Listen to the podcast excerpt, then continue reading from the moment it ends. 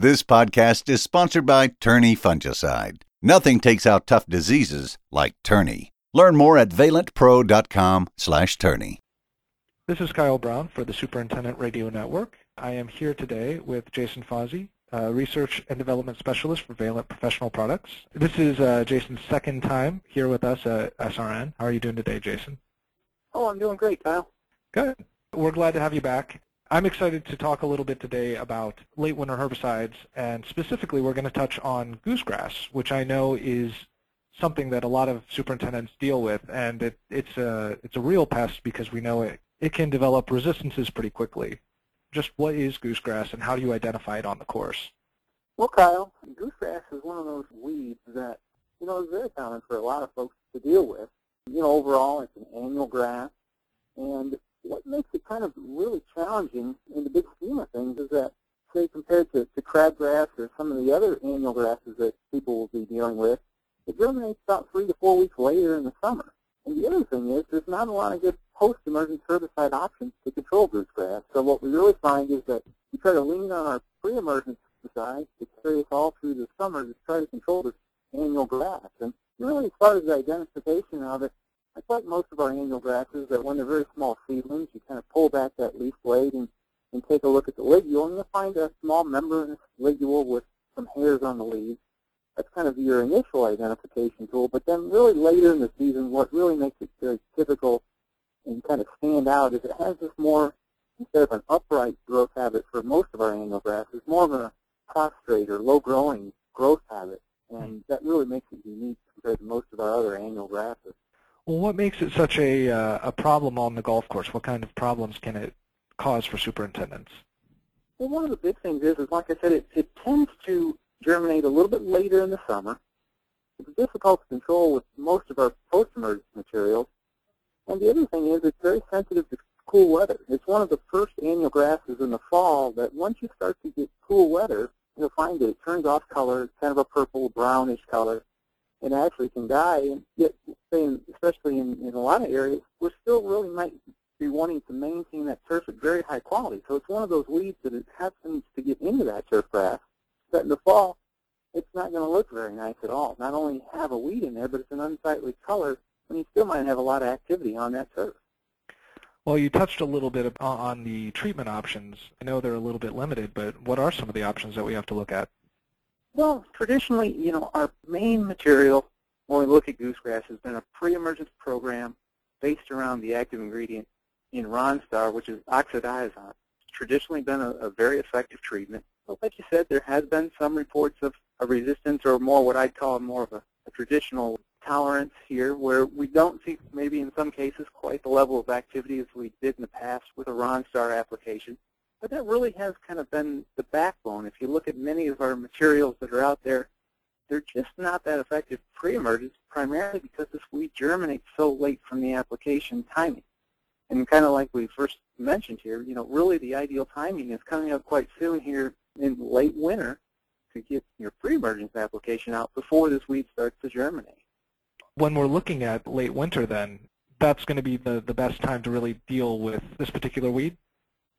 Yeah, like I said, relative to, say, crabgrass, where there are some materials uh, such as drives that are very effective post-emergence on crabgrass, it's much weaker on goosegrass. So it's one of these weeds, again, it kind of comes on a little bit later, say July, August, is when it really becomes a little more noticeable in turf. And at that point in time, there's some material that you can apply, but again, they're not ultra effective. So we tend to look at pre-emergence products. Now, there has been an introduction in a new product, Specticle, that seems to have very good activity on goosegrass. But that's something that's still getting worked out. But again, a lot of the options out there are relatively limited for this material. Well, and one of the major difficulties is that it seems to develop resistances so quickly. Well, I think two things kind of come to mind real quickly. And, and the first one really is, is herbicide rotation. I think uh, whenever we talk about resistance, we always try to talk about using herbicides with different modes of action. And that's something with this weed that's been somewhat difficult.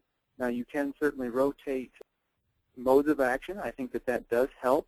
So that would be one key thing. But then probably the other key uh, would really be a timely application. We see a lot of cases split application to try to maintain and really get the most of the material that we are applying.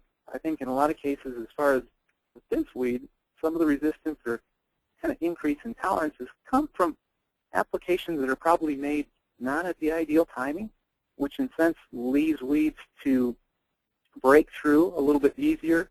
And in time, you see more of a weed shift to where this weed becomes more of a problem. And I think that's really in the field what we've seen in a lot of cases is some of these maybe off-timed applications leading to bigger problems down the road. Well, it sounds like timing is a is a really big part of this. What else should we be looking at when we're thinking about uh, late season application like this? Well, I think that that's kind of the real key is when we look at the late season winter application is really at that point in time matching up the right material for the problems or primary problems that you may be dealing with. If it's a particular broadleaf weed or if it's goosegrass or crabgrass, ensuring that you're picking the materials that have the strongest activity on your real target weed. I've always found is really the key as far as developing a nice sound program that really provides the level of activity that you're looking for. All right. That's going to be really helpful for our superintendents right now. Do you have any advice, any other advice about uh, winter application? Well, I think there's a lot of good reference materials out there, Kyle, that can really assist in what I was mentioning as far as you know knowing your target weeds and then really trying to develop a herbicide program around those target weeds to ensure that you do have the right herbicide matched with what is your primarily primary weed of interest that you'll be targeting. And that, that would really be what I'd like to leave people with today is matching up product with what you have. A new reference that I've been using here lately, there's many at, at most of the traditional universities that have strong agriculture and in, in particular turfgrass programs. But the one that I've found that is a nice comprehensive review is a publication by Purdue University. The turfgrass program there has just released a book last year and updated it again this, this year that is a nice comprehensive guide across warm season and cool season turfgrass and lists all the materials that are registered, what turfgrass species they are, and really the strengths and weaknesses of all the materials. So a nice comprehensive single source that contains this type of information that I'm talking about. Wow, that sounds really useful. I really appreciate your help today. I, I, I think that this will be a big help to our superintendents out there as they're getting ready to take on these weeds. So thanks so much for your help. Well, thank you very much, Kyle.